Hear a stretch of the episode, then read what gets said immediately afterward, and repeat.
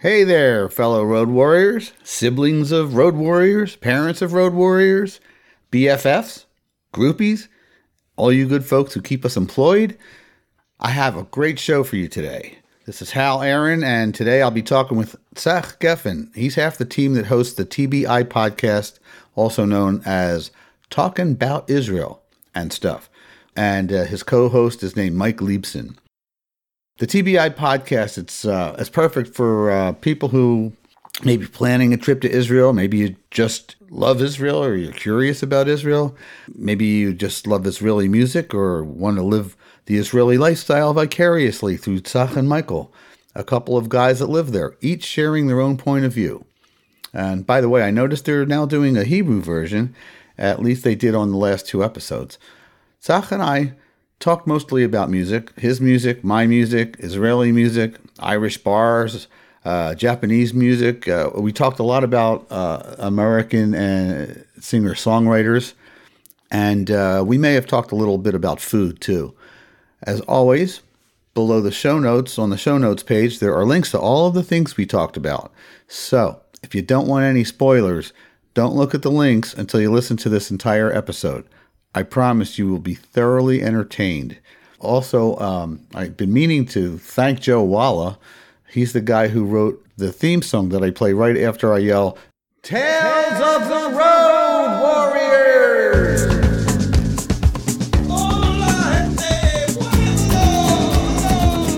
Again, thank you, Joe Walla, for that music.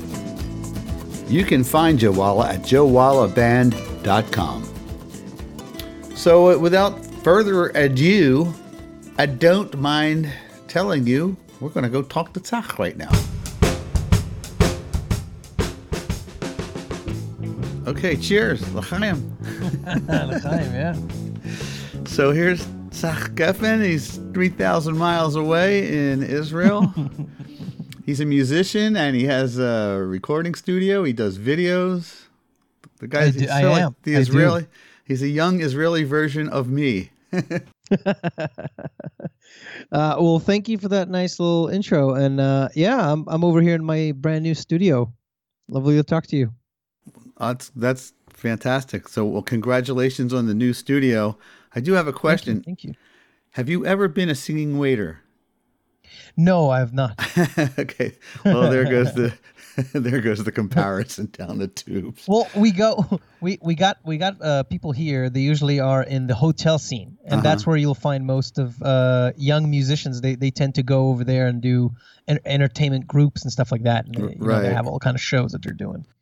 Yeah. Well, I, I was I was doing it a long time ago. The uh, the only reason I asked is because I had like a list of questions I use as a guideline in case I forget what to ask. And Yeah. that's my last question. Have you ever been a singing waiter? So I thought I'd just get that out of the way because I knew the answer. They was used to call me. They used to call me the singing lifeguard. Really? Yeah, because I was a lifeguard for years. I figured, you know, I, I you know, as a musician, uh, I'm very, uh, how, how, how would you, how would you call that? Um, proactive. I'm Right. Very, very uh, I, I don't do much, you know, kind of sedentary. So I, I was looking for a job that suits that kind of life. So you sit in the lifeguard tower, and did you bring your Yes. guitar with you too and sing, or did you just did. like, do a cappella? No, no, I did. I used to bring my guitar with me, and I used to play for for guests. And uh, whenever, if there's like a, I remember distinctly this this really lovely family from England, and they they they were all like singers, at least singers. Uh, and they always wanted me to kind of play stuff for them. They gave me chords and stuff. It was really funny. the singing lifeguard. Uh, Yeah. So So see, there's a yeah, there's a link. oh yeah, there's the subtitle right there. so now, are, are you from the states originally? No, I am not. So I, Michael, uh, Michael's from the states. Mike is from the states. Yes, yes. Mike, my partner from the lovely TBI podcast. Right. TBIpodcast.com. Yeah, talk, talk, Shame- yeah, shameless talk about that. Yeah, how is that pretty popular there in Israel? What my podcast? Your podcast? It seems it would be. Well, I um yes and no. I mean, uh, it is not a predominantly English speaking culture, although we do have pretty like you're likely to find someone to speak English too when you come to Israel more than other countries for Right. sure. yes. But people don't really understand the most. And you know, eh, for the most part, they'll watch movies and shows and stuff, but to listen to like a full like hour long audio segment in English, I don't know how suited they are for that. So. So it would behoove people that are going to Israel to know about the TBI Definitely. podcast because there's you know that's one great thing to be able to tune into while you're there. I mean, even before you you, you can be anywhere and tune into it, but Well, well, thank you for that. I mean, the idea first came to me when when we realized that we wanted to do any, some kind of podcast, and that we have a lot of friends who made Aliyah over the years, who came to live in Israel, and you know, I figure I just remembered a friend of mine from New York who came here, and you know, was just like a gentle 19 year old hippie, and he joined the army, and you know, midway through, he kind of figured it wasn't for him, and he doesn't really know how to resolve issues properly, so he just kind of up and left right. and leaving everything. He just deserted the army. And I thought, you know, if we can, you know, just at least do like a service of, of, of you know, interviewing people who know a thing or two, been through that process. They can, you know, some people who are who are wondering if they should do Aliyah themselves, they should, you know, kind of uh, check check out the earlier episodes of our podcast.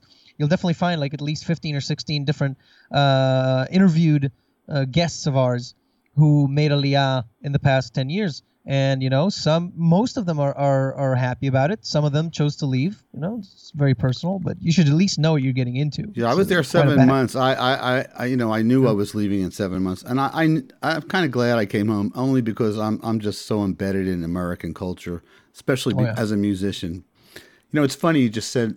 Uh, you reminded me of how I got my name when I was was in Israel because my name is Yeah. Hal, but they had a hard time like Hal. So, say, what's your middle name? I said. Aaron. So they said, "Okay, Yaron, Aaron." I said, "Nah, that doesn't." Ah, yeah, yeah, and, and I close. and I said, "Well, my my Hebrew name is uh, Arka." They were Arka. There's no Arka. Hmm. That's that must be like old country Yiddish or something. How about we'll call you Arik? And he goes, "It Arik. means lion or gold brick, depending on which way you spell it." so I said, "I'll I'll, I'll go for lion." nice, nice, very nice. And I remember they would take me out to the the field. Uh, Amos, Amos was the guy in charge of the volunteers Yeah. in the Ulpanim, and we get up at three o'clock in the morning and drive out to the fields in a cart pulled by a tractor out to pick oranges. And every time he hit a bump, the, you know, every the thing would like jump. Everybody would like would go way up in the air and like hit our asses like hard. And he'd turn around and go, Arik! like it was my fault. But it's interesting you say so. Uh, I know that um, I know that our our adopted soldier there there there there's a status in Israel called lone soldiers who are basically there doing the army by themselves. They don't have any family around. Yeah. Uh, and and we adopted one, uh, and he comes around uh, basically almost every Friday for for dinner and stuff. And he always says that he came here once, and he was like, "This is my home. This is just my home." So I think you you kind of feel that when you just you just arrive, you know, for the first time. Yeah, that's what my brother Elliot did. He was the lone soldier guy. He he went in eleventh grade. He went to to uh, like an, as an exchange student. In a year, he learned Hebrew. He was fluent. Comes back Yeah. to the states and decides he doesn't doesn't want to go to the school. The high school that I went to was like a bad school, and across the boulevard was the school where like all the Jewish kids went. So Elliot, Yeah. he decided he's he wants to go to that school. So he uh, puts Hebrew down as the language because the school I went to, you could take Spanish, German, French, or Latin. But Northeast, the other high school, offered Hebrew. So he took that as an excuse to get into that school. And he just sat in the back reading newspapers and Yeah. corrected the teacher every once in a while because he knew the language better than she did. That's rare. Languages are usually very very difficult. Well, when I came back from Israel, even after seven months, because I was immersed, I, I came back semi fluent. I was pretty good. I, now Nice. I can't. Rem, I could remember zilch, zero, nu- nothing. I like this um, this podcast podcast of yours. The, the the conceit of it, you know, the the kind of tales of the road warriors, the, the kind of like talking about basically experiences you had Oh, yeah. while you know battling this industry that is you know on par with being like like like you're in a post-apocalyptic world fending for yourself. You kind of are because when, when you go to do these gigs, sometimes you just go for miles and miles without seeing anything. uh, Yeah. except trees or desert, depending on what part of the country you're in. And As someone could- who lives in a country no bigger than like 500 miles, basically, I, I can only imagine. I when I was in the states, I, I I I drove a lot, so I that's what I wanted to do when I came to the states. I was like, let me, let me just drive. No, you- you'd be great with Uber or Lyft. Do they have Uber and Lyft uh, in Israel? Is that just, is that a thing? No, no, no. They they I think they're afraid that's gonna bust up the uh, taxi racket. Yeah, it probably would. They're, I mean, the taxi drivers should. are not happy about Uber and Lyft. The, the Oh, in ride my, share, my humble opinion, they should. They should bust up that whole racket. It's a bit expensive. yeah. But Well, I can I, I- can yeah. also like tell I I didn't take any Ubers or taxis when I was in when I was in the states. I bought a Buick. Oh, really? Okay, I thought I thought you were going to say you rented a car. No, no, because we were we were gonna be there for a while, so I bought a car and uh, traveled about traveled about in it. Right. Oh, that's a good way to go. Yeah, Does, does does Buick make the um? Wait, what was it? Uh, I can't think of the oh the LeBaron. the LeBaron. Yeah, but it was in a is that I think it's a Chrysler LeBaron. Yeah, no? right. It- yeah, it's Chrysler LeBaron. Because I rented. I, when I went to San Right. Francisco, I rented a Chrysler LeBaron to meet my Yeah. sister and brother-in-law there. I, I drove it from L.A. up to San Francisco. It was a red LeBaron convertible, and I by the time I got there, I was tan, and my sister called it the Mobile Beach. Hmm. Hal's Mobile Beach, Nice. because I just drove up with the top down and arrived. Basically, my my my my my Buick was a Century. It was a Century '96. I bought it in uh, in Wisconsin, and I, I drove it uh, from Wisconsin to Chicago to Philadelphia to, to, to Miami, if you can believe it, and back, and just just all around. It was Oh, beautiful. So you were here in Philly. I was in Philly a few times. Yeah, with South Street and everything. What were you playing music on on, this uh, track? On this track specifically that I'm talking about right now, I did not. But I can tell you about the time that I came back to America, and my plan was to buy a car in New York, just because I have a friend in New York. Uh, and my plan was to drive from New York to New Orleans, and with a car that I bought and kind of uh, refitted um, for travel and sleep, and play gigs along the way, and kind of work in our organic farms and stuff. Uh, and and that was my plan, but it went awry right? So I I came to New York in in 2012 September, and all I had on me was my guitar and a bag, and my plan was to buy any kind of cheap Japanese, Korean, whatever kind of kind of dependable, but but also uh, heavily um, made, so like like cars with a lot of copies to them, you know, like Mitsubishis and Toyotas and stuff Right. and I was gonna I was gonna buy one of those small ones, you know, because just me by my lonesome, and I was gonna I, I know how to do some DIY, so I figured I'll go and I'll kind of remove uh, the back from it and take the whole everything in the back, just remove everything, and kind of fit it with plywood and, and like a like a like a mattress, Uh-huh. and drive around the country, you know, in a basically in a in a caravan that doesn't waste much gas and basically everything kind of like I took my time looking at the car, and eventually I found this lovely '94 Mitsubishi Diamante, um, and I put I gave the guy a hundred bucks to save it for me. Went home with my friend, and that very evening, uh, wouldn't you believe it, uh, Hurricane Sandy. hit Oh the East Coast. Jesus! So here am I, in Coney Island. Uh, Hurricane Sandy is just destroying Talk about everything. Apocalypse. Oh my god, it is it was horrible. Uh, We were locked in 18th story, like 18th floor, no electricity, no anything. Eventually no water. And I kind of started to understand that my dreams of getting the car and driving down the US and do my second road trip is are kind of fleeting, you know, with every moment. So eventually after I kind of got through uh, Hurricane Sandy, which took about a couple weeks cuz you know, uh, all sorts of routes out of the city were closed for a few days and, and I had a lot of problems with that. And basically I ended up going with my friend to another apartment but you know the nor'easter struck and so I was stuck there for the nor'easter. And it's just it just it just banged on me you know and I was with my guitar and I'm trying to play music and trying to get my music stuff going Were you And do doing? like were a you doing like house road trip. concerts or playing like little bars or what kind of a? we- Or just well I was tr- I was trying to get that I couldn't even get my, my playing out my, on the you street know, like busking? basically basically I had to do that, and then uh, then everything kind of went to shit, and I had to uh, pack up my dream and said, okay, I'm not gonna I'm not gonna be able to do that. I can't even find the guy with my hundred bucks, and I flew down to Miami, to uh, West Palm Beach, and I like right outside Miami, and I and I I stayed there for a few days, and I tried to get a car going so I could maybe go to New Orleans from there. And then when that couldn't, when I couldn't get that to work because cars there were a bit expensive, and I was trying to kind of running dry, uh, I decided to go to Jamaica. Wouldn't you believe it? That's a and good I ended up in. Jamaica, and th- that's where I started playing music. Oh, were you playing reggae music or like just? uh Well, everything you play in Jamaica is reggae. Just ends up being being reggae because they want you to play it softly and you know with rhythm and exactly, exactly. It's just amazing. And basically, I I, I was trying. I got a paid gig there. I paid for. I got paid fifty bucks to play at a at a cocktail party at a hotel on the beach Well, in that's the grill. that's a sweet deal. Right, that's something. Did it include a couple drinks at least?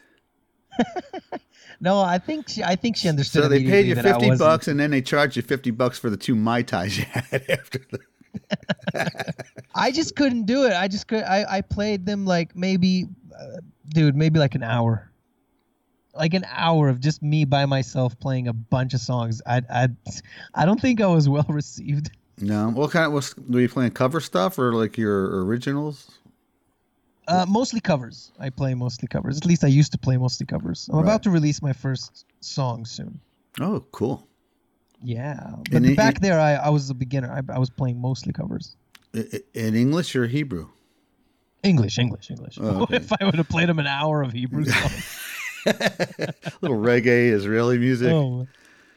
No, but I used to go around on the beach and I saw a couple, so I played them a love song, and I saw a guy who's you know like a craftsman doing sculptures, so I played them like a like this kind of like a workman kind of song, like something more of the people, more about the, you know the suffrage. John And Lennon I- and I saw, like, Springsteen. Uh, no, mostly stuff like um, I remember playing him a Tupac song actually. oh, okay, interesting. Yeah. You know, I- it's I funny. forget People people here. I I don't think because I didn't make the connection that Israeli had had rap and hip hop groups, and I Oh, I, yeah. I told you how I found out uh, the what how how do you say it again? Hadag- Hadag Hadag- Nahash. Yeah, these Yeah. guys. The fish um, snake. Fish yeah, snake. the fish snake. Uh, uh, they these four guys come into this little Studio City bar where I was working, and I Yeah. recognized the Israeli accent. You know, so I asked them, you know, what are you guys doing here in this little dive bar? So it turns Yeah. out they said we uh, Nahag. Nah- Nadag, Nadag, It's funny you say Nahag. We're It's an Israeli, we're an Israeli, uh, how do you say, rap band, you know, hip hop. I Yeah. said, really? And so I, I Googled them later to find out that they were indeed huge.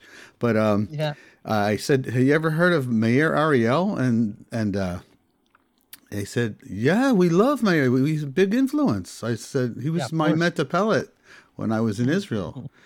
Uh, you yeah, know, in the told me 70s. about that. That's that's crazy. Yeah, it is crazy. So, and and I, I never got a chance to tell you the rest of the story that I, I found Tirza, his wife, on, on Facebook. She accepted my Yeah. request, but then I never heard from her since. But I Googled her and found that like every year she, she was holding a, like a festival on Kibbutz Mishmarot. That, that was the kibbutz I was on uh, in Yeah. his honor. But then she just ran out of money. And now, now she's like, she's destitute pretty much, hardly any money left.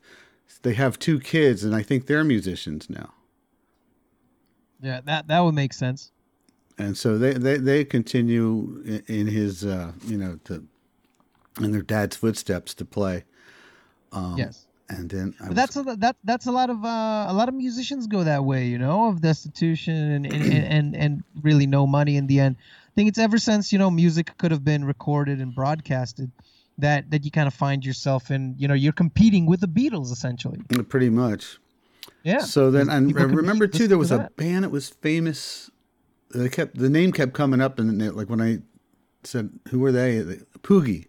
They go, "You don't know Poogy?" Like, how am I supposed to know Mm-hmm. who they are? So this morning, I was watching YouTube videos of Poogy, and They were pretty badass, actually. I thought it was Who's, like a who's, who's Poogy? Poogy. I thought it was like a children's, Israeli children's show or something like Sesame Street, but it was a, and it's like an Israeli rock band, very much like the Beatles, except Nice. they sing, you know, the songs in Hebrew, original stuff. Look them up, P O O G Y. Yeah, well, you, you, you know Kaveret. Yeah, that's their song, or that. You should. No, no, that's uh, that's your. You're, I think you're thinking about Kaveret. Yeah. Yeah, could be. What's Kaveret? Is that a show? Kaveret is a band, is a, perhaps one of the most, one of the, the biggest bands ever in, in Israeli history. Um, and they're like a super group, like basically. Oh, that's who uh, it is, Kaveret, and then Poogy is one of their albums, I guess. Does that does Yes. that make sense? Yes. Okay, it came out in '73 or '76 or something like that. Right, just when I was I was there in '77, it had just come yeah, out. Tales Tales of Poogy. Tales of 73, Poogy. that That's right. it, and that's Kaveret is the name of the band. They are amazing. Okay, that's what I was They're watching. one of the best bands ever uh, in Israel. They try to make it in the states, but they they couldn't get it running. Maybe there was a language barrier. Well, I think it's because yeah, I mean most of their stuff is is highly lyrical and, and theatrical, and if you can't understand what they're saying, like you know, Yeah. I don't know if that's gonna it's gonna, Yeah, it would lose something plus, in the translation. It always does. Plus, you know, they were like very soft core when it comes to their like aesthetic, you know, direction. So you talk about 73, you're competing with, you know, heavy hitters and they're all, you know, tough when it comes to their sound, you know, you you come by with that soft sounding stuff, I don't know. Maybe it could have worked maybe 5 years earlier, but I don't know about 73. That's pretty that's Yeah. pretty crazy. So Everybody's now- trying to be you know, So now your influences are what? Mostly American or English? mostly English, I would say, uh, and mostly American. I, I consider you guys to be like top dogs in, in that field. Um, and Jesus, the the amount of talent that came out of the states over the years, it's it's it's unfathomable. But yeah, I'm I'm a big big uh, fan of you know people like Dylan and James Taylor and and uh, Neil Young and and uh, Paul Simon. And uh, I love the Brits as well, but but really the Americana kind of gets me every time, you know. Peter, Paul, and Mary. yeah, you like the American songcrafters, m- more or less. yeah, and I'm a big, big fan of folk, but I also listen to a lot of rap music and hip hop, and that's a huge influence in my world. I, I just started listening to some J. Cole recently, and uh, he's he's really good. And I'm, I'm also a big fan of instrumentals and, and DJs and, and people like Nujabes. And um, when I was in Jamaica, I got to know Bob Marley for more than just the greatest hits. You know, his CDs are amazing. I want to Yeah. turn you on to something because just because of who you said. Oh, it's uh, there's a new podcast, relatively. I guess it's been out about a year now. Uh, a Yeah. friend of mine in, Los Angeles, his name is Paul Zollo, Z O L L O, and he does a Hmm. podcast with Louise Goffin, who is Carole King's daughter, Oh, uh, called The Great Song Adventure. Okay. And Paul has also written a book. Well, he's actually got two now. There's volume one and two, "Songwriters on Songwriting," which in which he interviews the biggest songwriters in the world, and you know picks their brain and you know goes deep. Yeah. He, he deep dives into their psyche, Yes. and uh, I think you would love this stuff. Yeah, I'll, I'll I'll check it out. So you see Paul Paul Zollo, Z O L L O. And All right, Louise it Goffin, and the, the two of them do a podcast called The Great Song Adventure, which I've been listening to. You know, Carole King does not do a lot of interviews, but because her daughter started this podcast and Of she started listening to her daughter's podcast, she really got into it. So she goes, Yeah. I want to do your podcast. So they did a four part interview with Carole King recently. Uh, I guess they did it last year, but they just put it out recently, a couple couple weeks ago, Nice. and it's fascinating. Well, she used to play with James Taylor a lot, which I consider him one of the better songwriters who came out of that generation. That's an understatement. One of the better ones. Yeah, yeah, yeah, definitely. yeah. James, he's, he's one of the better ones, isn't he? Well, when you stack him up against people like Paul Simon and, and Dylan and Neil Young, you know these are heavy names. yeah. Well, those guys are are, are the best. Not the better. They are the best. The best yeah, of the best. that's that's the top shelf. yeah. Yeah. That's the James high is quality cognac. James is top shelf. J- J- James is top shelf. James is top shelf for sure, for sure. But I yeah, but I'm also you know a, big fan of, of of musicians. So like these these guys, in my opinion, they're they're musicians, but they're songs. You know, they're lyrical people. They're they're like rappers in a way. You know, they're they're they're, they're song people. They got structures in there. And I'm a big big fan of a guy called uh, by the name of Buckethead. You know you know that guy? No. Buck, I'm writing from- it down. Buckethead. S- 'Cause you know I'll Southern check it out California. I love his artistic tendencies. So he basically wears a bucket on his head, a KFC bucket on his head. And a Mike Myers- Good taste. and I crave that stuff every now and. Well, no, I just I just love the way he does stuff. He he decided that he's gonna release, like uh, I think it was 2007 when he released uh, a series of um, of CDs called "In the Search of the," and every letter is a CD. Ah, So that's like that was like 10 hours of music that he released in like and you know music. It's generous to call it music. It's like self exploration. It's, it's really crazy stuff. He's a guitar player right. and a producer. Uh, but he was he was actually being being um, you know he cut the experiment short because he was going to be in search of the disembodied sounds. Wow. You know, every single letter was supposed to be a thing. Right now he's doing a, I think he's doing a record a day, like 30 minutes of music a day that he's releasing. Called Pikes. He's really crazy. He's really crazy. He's out there. I will check that out. So now, You should, um, check, you should check out Electric Sea. Electric Sea by Buckethead. You would love that one specifically because it's so just right. It's it's really good. Electric C. Yeah. Is that the letter C or the word S E A C? See, the the, the word. Okay. It's fantastic. That's it. I wrote that down. So now, you're, are you still playing Yeah. or mostly producing stuff in the studio? I know you got. I am I'm producing a a lovely uh, uh, girl right now, uh, and and I'm about to uh, record her soon. She's gonna be the first person I record in my new studio, um, and I'm also working on my own songs. So I'm trying to do both. While I'm also very, very much interested in recording and running a podcast network of sorts, I, I would like to start producing content of the podcast variety. I just enjoy this world very much. I'm just getting into it recently, but um, I'm addicted, and uh, I, I love it. I love it. It's so fun. like one, a few weeks ago, I like did I wasn't ready in time to have uh, my guest edited, so I just did a four minute thank you for listening, just so just so I'd have something out that Thursday because I made up my mind every Thursday, no matter what, I'm putting out a podcast. But you know, think, I, I we didn't start off that way, but we are now there. And in, in my Talking About Israel and Stuff podcast, we are there. Every Friday we do an episode and we bring it out no matter what. And if if Mikey can't or I can't, we record ahead of time and release it on on Friday anyways. Right. And I got to tell you, by the way, the reason I think I like your podcast so much is because you two have such a great rapport. You're like a couple of like an American DJs doing the morning drive, you know? Uh, thanks, man. It was, it's that, that's I always pick up on how much we sound like a morning zoo team. Yeah. Yeah, you do. You sound like a morning zoo team. And that's, that's, that's why I think anybody who hasn't heard your podcast should check it out. It's really, you know, it's Thanks, easy man. to listen Thanks. to. You guys, you're fun. Thanks, thanks. That's that's high praise. We we actually a few months ago, Mikey uh, came back from from the states on on one of his visits, and he was so destroyed. He's got uh, you know a plethora of, of health issues, but he was so destroyed physically, and and I gotta admit that I myself was starting to feel.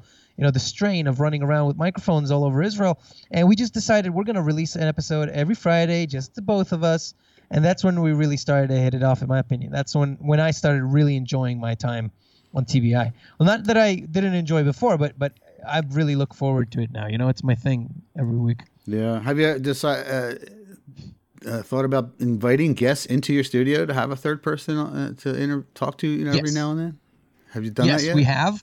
And now I'm thinking about inviting, you know, a lot of musician friends, people who might make the trip, you know, to to record something along the way, and then, you know, while they're here, I'll grab them for an hour and bend their ear, as we say in Hebrew. Yeah, so they they do. There's quite a few podcasters here that do that. Yeah. I do more talk than than play, but um, if if if it warrants it, you know, I'll play a little. And the last one I did, I played a little bit of a song at the end. oh, did you know? Yeah, um, well, I wasn't. I I haven't really been performing for a while now. yeah. Did I- you listen I- to my last one? His guy's name is Ken Queter. I, I was listening to it before you called me. Oh, okay. Because at the end, I good, played a little piece of a live concert of his, and at the end, he goes, "Fuck you very much."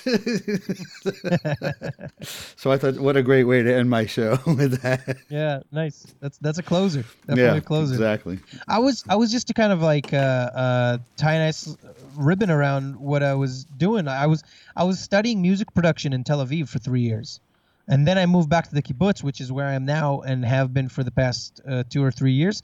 And that's that's right now I'm building a studio, so I'm actually hoping to get more and more into music, you know, back to it and play more shows because I, I really do enjoy uh, the live shows.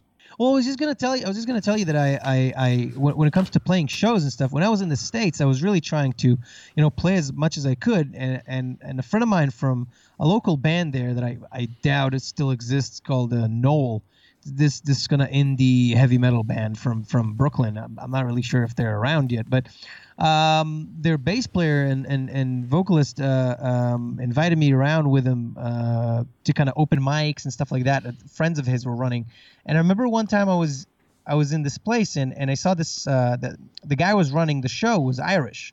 So I figured I'll I'll play him a song. You know, I was like, hey, you're from Ireland, I'll play a song. And you know, I was I was kind of naive. I was just looking for songs back then. I didn't really check their their history, and I played him a song called "Back Home in Derry." are you are, are you are you familiar with that song? No, but he he te- he teared up. Oh. that song is basically uh, uh, written by a guy named Bobby Sands in, in, in jail. It's like it starts in 1803. We sailed out to sea. So you're thinking, okay, so this is an old song. This is kind of like you know a Jim Jones kind of song from, from the 1800s. But but it's it's not. It was written in you know in 82 or something by uh, I you know IRA activists in North Ireland uh, staging a, a hunger strike in, and dying as a result of it. Oh my god. such a heavy song and i got the feeling that he was maybe you know of that crowd and that's why he's in new york. Uh, and he he teared up man. He was like i thought you were gonna play like whiskey in the jar or something. I got a little song Like for you. back home in derry. Oh man. that's like oh man that hit him hard. Yeah, I was imagine.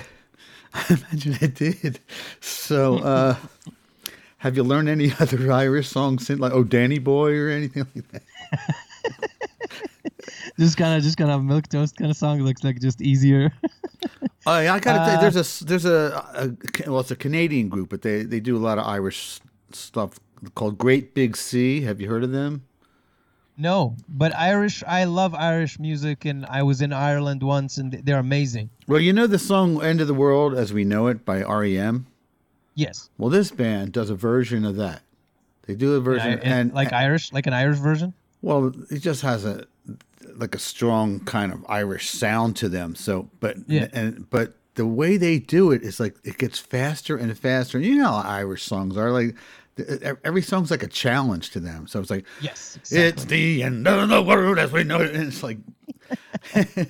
By It's the like time they're get to the last, you could you could barely understand him, but he enunciates every word perfectly. Because I tried doing it, and no way.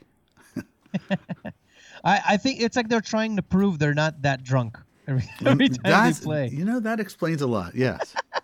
I'm not that drunk. right. Watch I'll how fast I can sing into the world as we know it.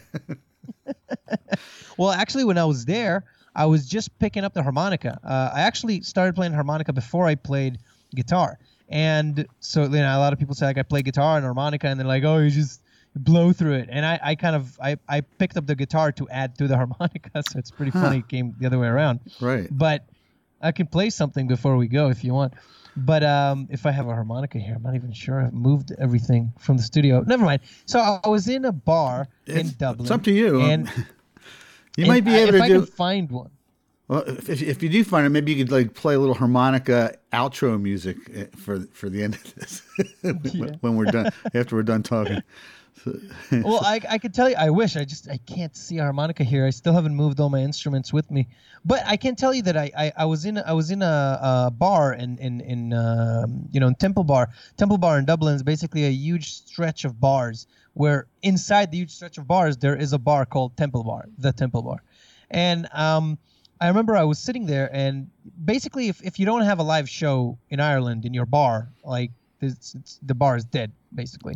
Right. So you you you just you just don't have it with you. So I saw a guy and he was playing, and I had my harmonica, and I was just Uh, maybe I picked it up maybe three or four months before, maybe six months before, and I asked the guy if he wants to play something. You know, I got a harmonica, it's a you know C or whatever. you want to play something? And he asked me if I could play Piano Man. And I figured, sure, why not? I could not, but I, I was like, yeah, why not? Sure, I know how to play piano, man. Sure, and because it's a basic whistle. It's It's like a hard whistle song to fake harmonica. though, because everybody knows it. So if you screw that one up, like everybody knows you screwed that one up. Well, as it happens, it is very uh, intuitive because I knew the song very well, but I don't remember ever playing it on the harmonica, just the harmonica part. But it is very intuitive part, and but but by the time he let me play with him, I thought he had forgotten about it. And then the bar was so packed. I mean, it's like a huge, huge bar. There was at least like 150 people just standing drinking. Like these are not even like people who paid to see a show or anything. You know, that's how big the bar was. And so he calls me up and he goes like, "Let's let's play the song." And he gives me a, a microphone, and I I played it so well. Hal, I played it. Really, I played it really well. I don't know how, but I played it really well, and it's one of the best times I can recall of me doing a show anywhere on the road, anywhere. And Where- it's just so much this? fun. It was in in the heart of Dublin. I Wow, was pissed nice. drunk, But that helps too. and the drunker you are, the better you sound. right, you just you loose, you Yeah. just loose. Or actually, the drunker they are, the better you sound. That also works. That also works. Yeah, that's actually what I meant to say in the first place. Yeah. Well, you know, there's also like a lot of ways to play music around the world. I mean, if you if you go to the big cities, I mean, I remember always traveling around big cities, seeing people play percussion stuff. I think it's because it, it, it really adds to the city vibe, you know. And as a as, as like someone who plays very melodious kind of kind of like folk songs, I find it hard to stay in the street and yell at people in my folk songs.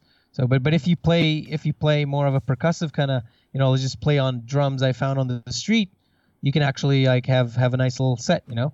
Yeah. Yeah. Did you do a lot of street playing? I am a big fan of street playing. That's basically my favorite stage. I I I always liked doing it, but I had this horrible experience when I first got to LA that kind of discouraged me from doing it for a while. I, Yeah. I I lived in Venice Beach, which is like where all the buskers are and all the people who play, you know, just play for tips or you know play for the tourists. So Yes. I I moved down the beach a ways because it was so crowded in that area where all the regular Venice Beach entertainers were. So I thought, well, I'll, I'll, I'll move down a bit. And I had just gotten there, so I was a little kind of shy. I wasn't know, I wasn't sure how things would go. So I thought this will. I'll practice down the beach a ways where there's not that many people, not too much foot traffic. And I just sat off the ocean walk a little bit, a few feet in on the sand, and started playing. So I'm playing "Friend of the Devil" by the Grateful Dead Okay. and this homeless woman who was also a little crazy in the head just started screeching and running toward me and spitting at me going you're the devil you're the devil Ah! so not only did i stop playing on the beach after that but i wouldn't play friend of the devil for That probably for much. another five years. I didn't play it man. again until uh, w- during my singing waiter days. Yeah. Donnie Most. fr- Do you, do you have this show Happy Days in Israel? Um you know it was probably running around somewhere over here. Oh, anyway, uh, one of the stars of the show Happy Days is his name is Donnie Most. He played Okay. Ralph, Ralph Malph. So Ralph comes in with a couple of his friends, and uh, I was their waiter. I, I- you know, I said, "So you have any rec- anything in particular you want to hear?" And he goes, "You know any Grateful Dead?" so I So said, play that. "I only know one song, and I haven't played it in a really long time." Nice. So anyway, so I played Friend of the Devil, and I had this total, totally different reaction this time. He, he tipped me ten bucks, so I started did- playing did it that- again after that, that. Did that cure? Did that cure you? Ralph Malph broke the curse. Yes, that cured. me. Broke the curse. Nice, nice. Magical people, you know. Yeah. They, they appear someone. but but you know, like homeless people. I remember I was in uh, New Orleans, and I was standing on the street. I was about to busk, and I was opening up my case and or my hat. I don't remember something like that. And uh, a guy came up to me. He's like, "You can't play music here." And I go, well, "Why the fuck not? it's a free country." he goes, "No, this is a federal building." Uh, and, and and he looks at me. He, he was looking at me like dumbfounded because you know this is the only building in New Orleans you can't play in front of. You found it. you found it. Just go across the street and play there. I said, oh, okay, whatever. And I took my hat and I moved there. Uh, and it was like uh, Jack in a Box, I think uh, the name of the um, the chain is. Right. And in front of it was this homeless guy, young, younger than me, about, about 20. And he was just sitting there on the street. And I, you know, I don't know. I kind of felt bad. So I gave him my hat and I was like, listen, I'll play some music. You collect some money, right? uh-huh. And uh, and he he did, and someone bought him a, a Jack in the Box meal, and some people gave him money, and he was really sweet on me. He was like he, he was he, he was really like uh, digging my vibe. So he said, "Listen, my wife is coming by in a minute. How about you come with us and, and smoke some weed?" I said, "I don't know about smoking some weed. Well, I'll, I'll go with you anywhere, man. It seems like a, like a, like a story." and uh, his wife came by. His his wife named Bubbles. With with uh, uh she, she had she had some some harsh mental issues but she was she was sweet. And they took me to the pier like right right on the mississippi. And there was this gazebo that they knew that if they broke one of the um one of the pieces of wood that made the floor there's uh there's like a place to charge their phone. So I, of course i'll go with you. And and we were sitting there and they were charging their phones rolling rolling weed. And uh, this couple came up to me and asked if i if i you know I'll, if if i'll play them some music for their you know for their glass of wine while uh uh you know for for like five bucks. And i tell them i give it to the guy and i play them some music. It's just a fun time you know. Sometimes you just just you just happen to see people. Yeah. Oh, that's that's nice. Bubbles. amazing. So trippy. So trippy because So- the, the guitar invites people. You stand there with a guitar, and, and people think you're friendly, and, and if you are, you'll, you'll get into some some Yeah. You want a friendly instrument? Pick up a ukulele. Do you play any ukulele? oh yeah, no, I don't play, but but I you know maybe in the future. Get get one. I'll tell you what. I I was um, registered with this online booking agency. It's called Gig Masters, and uh, Yeah. I was getting you know some gigs through them, and work, worked out pretty well. And this uh, friend of mine, he plays the the steel pans. You know the uh, like the Jamaican. The, the- yeah the like, uh what's it called the raining drum what's it i, I forgot i forgot uh, Yeah, they call them pa- steel pan drums, but uh, the steel, Yeah, yeah, steel yeah, drums, yeah. steel drums. He, he was playing the steel drums, and he Yeah. was getting a lot of work uh, playing steel drums at weddings and stuff. But anyway, he says, "I, I, thought you play ukulele." How I go, "Yeah, I do." Goes, did, did you put that in your Gigmaster profile that that you play uke? I said, "No." He said, "Well, add that to your profile. You'll make another ten thousand dollars." so I thought, yeah, okay. So I added ukulele to my profile. God damn if I didn't start getting requests for people who wanted me to play somewhere over the rainbow on the ukulele at their Oh, yeah. on the Oh, beach yeah. weddings. They you know have weddings down in New Jersey at the on the shore, and uh, Nothing. Nothing Sure said enough. Hawaiian. Hawaiian somewhere over the rainbow, like Jersey Shore. yeah, right. but uh, well, you know, you're by the water. They get married on the beach in the summertime. It, it is nice, and they bring Yeah. all the chairs up and they set the out- out on the uh, you know out on the sand. And so I would get hired just to play the ukulele for the ceremony. Nice. So uh, he wasn't kidding. As soon as I put that in my profile, uh, like the work started coming. Maybe I should do the same. Do get a ukulele. You'll, you'll it's just a fun instrument. It's good to own one. You'll, you'll have a good time with Yeah. it. Yeah. Yeah. Definitely. And you, add- nice to add a ukulele track to some of the songs too. Kind of fills I it out a was little bit. I was recently in in Japan, and I, I like if I'm thinking about gigs, like well, the kind of gigs you do there is is basically just go to a a karaoke bar. right. Oh man, I went into one of the one of the karaoke bars in a slummy kind of area. Uh, You know, to say it gently, and uh, oh man, they loved me. They didn't expect someone to come in, and they were all over fifty. So I was like, you know, I'll play them the you know the hits. You know, give me some Simon and Garfunkel, some some some Dylan, some stuff they recognize. You know, yeah, yeah. and they loved me. What That Dylan, was what really Dylan fun. songs you do? Oh man, when I when I play my like with a guitar and stuff, I do things that'll make your stomach quiver. Like like things that you know, John Brown. You, you know that song? Oh yeah, but that's not one. That's not in my repertoire. I Right, like I play stuff like uh, like a Rolling Stone, and Tambourine I Man, love- of course. You know. One of my favorite songs to play, "Man in Me" by Dylan. Um, big fan of Masters of War, and um, I remember always playing. Uh, what's it called? What's it called? Damn, I forget. But I play like 10, 10 different Dylan songs at least. Uh, Wow, I'm a big how- fan of big fan of his. And you like Neil Young too. Ne- oh man, Neil Young is so good. I can't play any of his songs though. Really? His Yeah, songs I don't think not I ever hard to- really tried. They're hard to sing if you don't have that high voice that you up that up up register. These songsters are so prolific that I think if you look through their uh, discography, you'll you'll find you'll find stuff that you can do.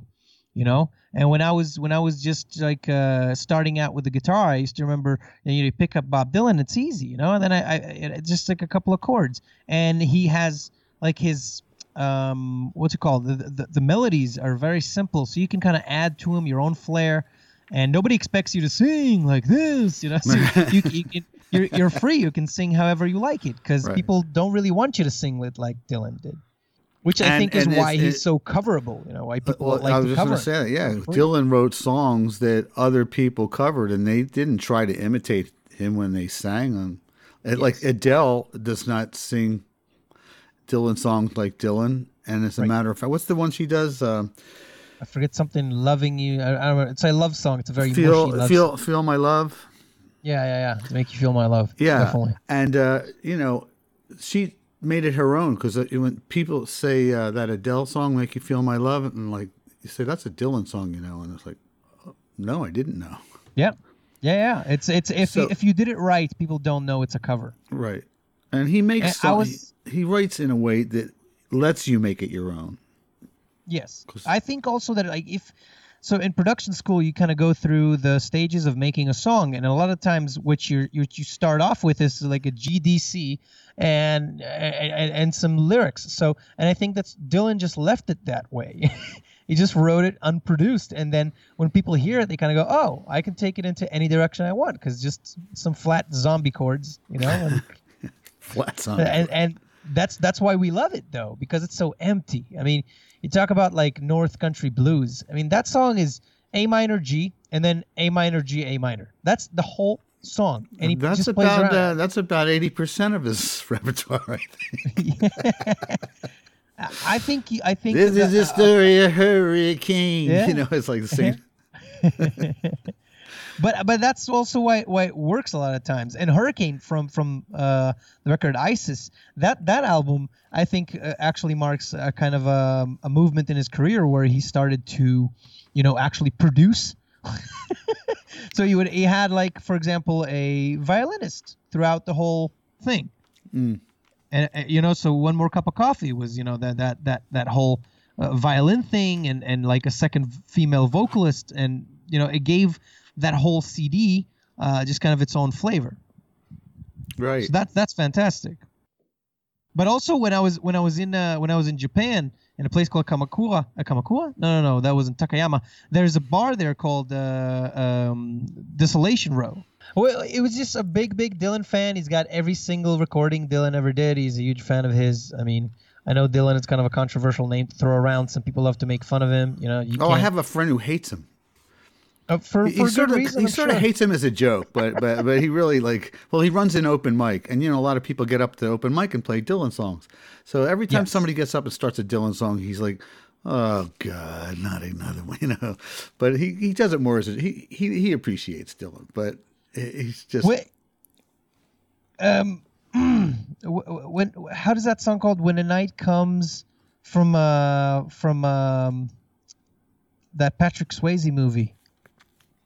When the night comes calling, you know that? no, it's not coming to That's me. it. It's uh, it's it's it's it's from the end of the uh, I think the Jeff Healey band covered it. He did it well. This this blind guy, he was throughout the movie. Um, fuck, what the name? Yeah, no, no, I know, I know, I know the song. I just, it's just not coming to me either, though. Anyways, if you watch the uh, the video that Dylan did of that, Oh my God, you you'll hate him too. it's horrible. It's horrible. You look at it and you kind of go, dude, you're like strung out. So- it looks like he just ran out of coke. Oh, so you you're a Dylan fan. Well, I got a video you need to watch then. Yeah. Oh my I gotta God. turn you No, off of 'cause, you Dylan know, right away. He, he- people like to deify him. He's a person. He's allowed to be an asshole. He's allowed to be a sellout. You know what I mean? Absolutely, absolutely. He's not. He's not your kid or something. He's not supposed to. You know. You know. I'll He tell can you, I- disappoint you. I, I got news for you. I, you know, I found I, in an interview, I, he was talking about uh, how much he likes F- Frank Sinatra. You know, it would Mm, never mm. dawn on me that he was inspired or influenced by Sinatra, but he is. Oh oh yeah. Yeah. Yeah. So, so I'm, I'm yeah. a big I'm I'm not a big Sinatra fan, but I, I definitely appreciate like I'll, I'll I love his voice and, and the way he kind of like his uh, his cadence. Is, is Well, you know, dic- Sinatra's not just a man. Sinatra's like a team. Sinatra Yeah, is is yeah. is a guy who t- takes a song and stylized it in a way that no one else could. But he couldn't have been done what he did without the help of like uh, Count Basie or or, Yeah. or I think it was Nelson the Riddle. mob.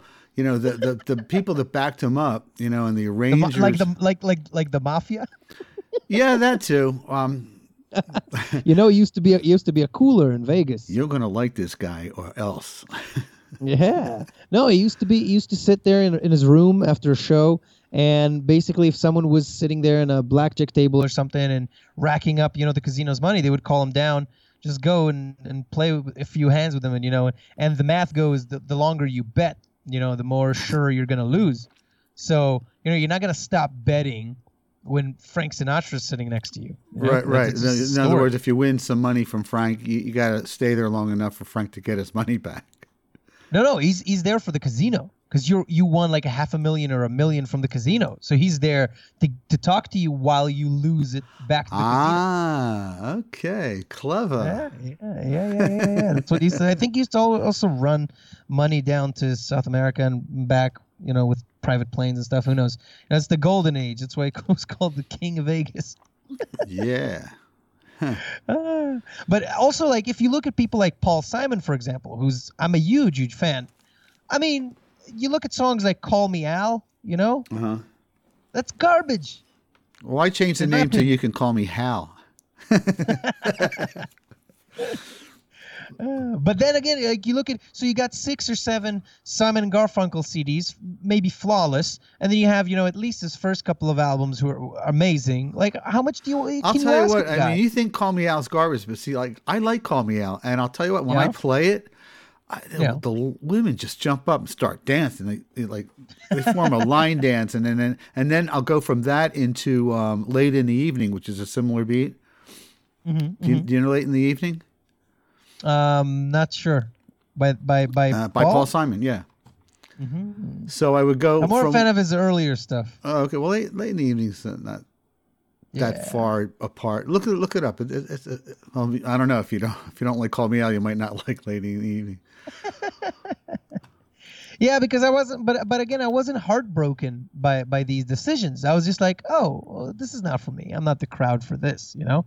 Yeah. And I think that if you if you put it next to some of his songs like Duncan or you know Mother and Child Reunion or, or anything from his earlier Paul like Simon and Garfunkel stuff, you kind of go, this this is what you you you pump out. It's just you know, what So, is it? like well, how do you chord- feel about Graceland? Uh, I don't know. Don't consider that a masterpiece, huh? See, I I like all that stuff. I like. I'm I'm I'm getting into some some 70s Japanese music. If you want a tip, you can check out a couple of, of really these really soundtracks amazing- from the anime, or Uh, no, no, these are uh, singer songwriters. Uh, you can check out a, a a a woman by the name Hako Yamasaki, and she's fantastic, man. she just Hako cries her eyes out. Okay. Yeah, you can look for you can look for a song called "Wandering." Speaking of Japanese, have you ever seen a TV show called Midnight Diner? Midnight Diner. I don't think I have. It's uh, it's subtitled. Okay. Uh, it's on Netflix here. I don't know if you where or how you could get it in Israel, but anyway, Midnight Diner is uh, it's sort of like little vignettes, little short stories. Each take place at this guy's diner. It opens at seven No, no. It. O- I'm sorry. It opens at midnight. That's why they call it the Yeah. Midnight Diner. He opens at midnight and closes like six in the morning. Oh, really? Yeah, and each story is a little vi- vignette of, of of his customers that come in and little, you know, little background on them. And and the, the rules are, he only makes like one dish, but he'll make you anything you want if you bring the ingredient. Like if you have if he has the ingredients or, or if you bring him the ingredients, he'll cook whatever you want. But the only thing And on this his is this is in Japan. yeah, it's in Japan. The only thing on on his menu is the one I forget what the dish is, but and then it's just like little stories of his customers. It's it's kind of a cool little show. I watch it whenever I just really want to relax and just kind of zen out, you know. Yes.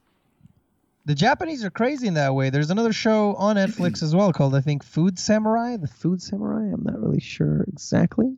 And he goes. He's just basically this this uh, uh, older dude, and he is retired, and now he's like, oh, I can have a beer in the middle of the day. And Oh right, like- right, right. I did. episode. wa- That's, That's- great. Yeah, it's a great show. I did. I watched a few episodes of that. If you like that, then really you'll like fun. I Midnight love Diner. that. I love that show. Yeah, they're very different, but they're very uniquely Yeah, yeah. Japanese, and and I don't know. I love that kind of shit.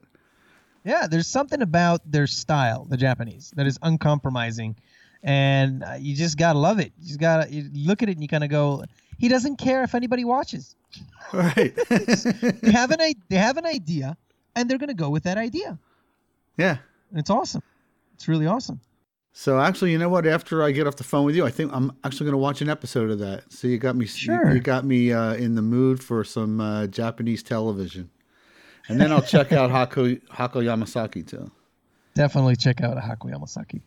You would love her. You would love her. She's so emotional and, and it's it's very visceral. You don't understand a word, and it's just amazing. Yeah. See, I'm I'm all about that. Sometimes you don't need to understand to to get it. It, Yeah, it just yeah. speaks to you, and and it goes, it transcends the language barrier. It Yes. speaks to you uh, in in in a cosmo. In, in uh, what's what's the word I'm looking for? Aesthetically, uh, in a co- yes aesthetically just hits you right but it, but a lot of a lot of uh, japanese music is, is like uh, american music with japanese lyrics yeah. Except I understand the lyrics to American music a little better.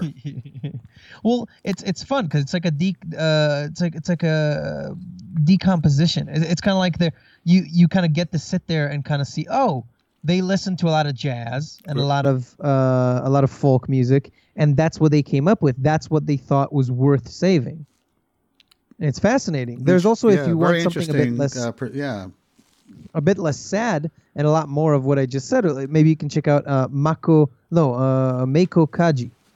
She is she she was in uh, Kill Kill Bill. There's a couple of songs by Oh, her. Oh, I know who she is. Ah, yeah. Right. She's a she's a she's a she's a film star. Love in, me uh, some in Meiko Kaji. yeah, she's really good. Meiko Kaji. Definitely check out Meiko Kaji. That's- Kill, Kill Bill, one of my all-time favorite movies. Oh yeah, yeah, yeah. Tarantino. I, is I, one I think I've seen it four times. I love all the Tarantino stuff, but Kill Bill rate, ranks up there with my favorite all-time flicks. Period. Oh yeah, oh yeah, oh yeah. Definitely up there. But that scene where uh, she just takes on the whole room full Mm-hmm. of like the 88, the uh,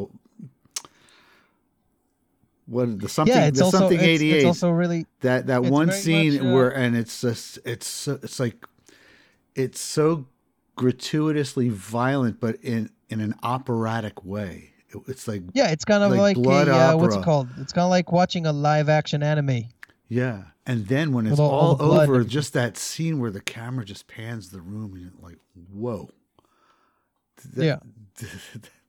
that's a gut punch right there It's a gut punch, but he's definitely the, one of the best curators of music. That uh, uh, you know, uh, his the way he builds a soundtrack is, yes fantastic. hi- yes his Fantastic. soundtracks are peerless uh, he, he the way he juxtaposes some types of music against a completely different type of scene Like, Yeah. you wouldn't choose that music for it but his choice is impeccable Yes, and it, it comes from that that that that point of just like you know he's uh, he's uncompromising. yeah That, that's like, what he. like i would not think head. of that That's song there happen. but now that i've seen it i can't think of any other song that works Oh yeah, it's definitely definitely that's when you know you've you made a good decision when it comes to to the music choices. Yeah. And it's also you need to be eclectic as a person. You need to always, you know, if I can leave you with a with a notion, if I can leave your listeners with a notion, is just don't be afraid to to click random, you know, and just just find out new things and listen to new music because you never know. You you grow up, you know, and, and you kind of feel I hate broccoli, and then, you know you taste it again after ten years of not eating it, and you kind of go maybe it's not that bad. Yeah. I couldn't say the same thing of about cauliflower though. I'm sorry, Zach. It has no flavor. But I did learn in, in life later. I did learn to like broccoli, actually, like you said.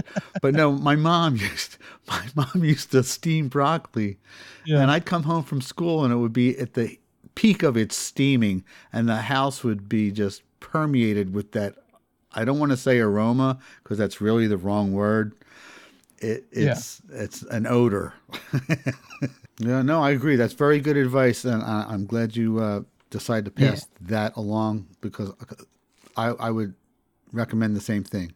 Now, in closing, though, is there any like particular things you want to, you know, project you want to plug or a website, your podcast? Yeah, well, thank you. I, I would like I would like to remind people to go to our website, uh, tbipodcast.com. That's uh, TBI, TPI, TPI, TBI. Short for talking about Israel and stuff. thank you, thank you. Talk about Israel and stuff, and you can also check out my new studio. It's called Keyframe Studios. You know, uh, Ramat Yochanan Productions.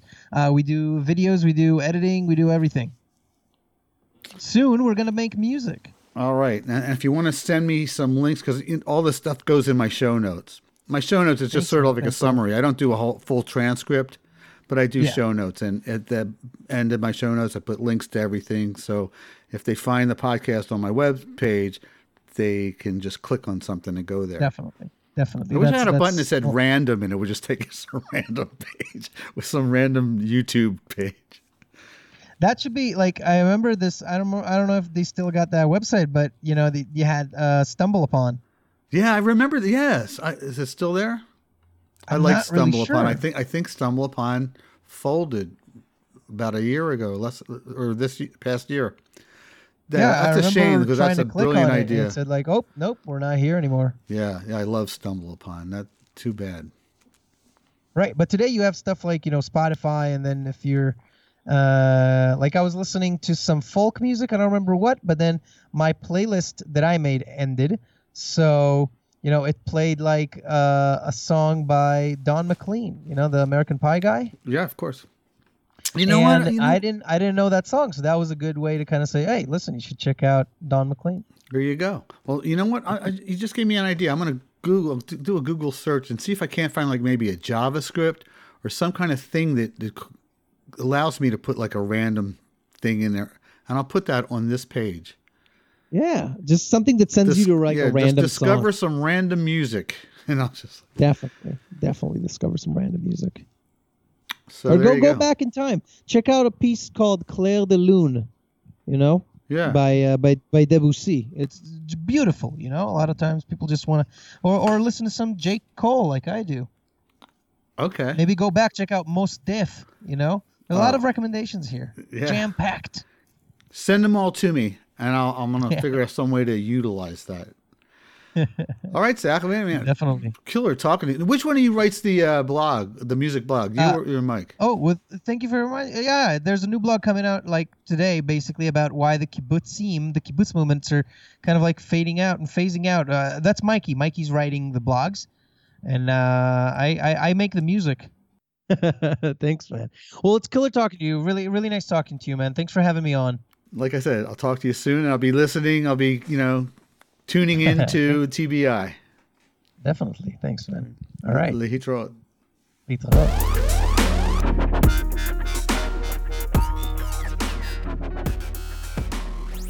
In case you're wondering, Lehitraot means see you later. Uh, so that was Zach Geffen. I hope you enjoyed uh, this episode of Tales of the Road Warriors. Um, as usual, uh, if you want to help support the podcast, there is a link on the page. Uh, just go to where it says support, and then there's a, a icon, a, a JPEG of a gas can, a red plastic gas can, and it says gas money. And if you click on that, you can uh, donate some gas money for this show.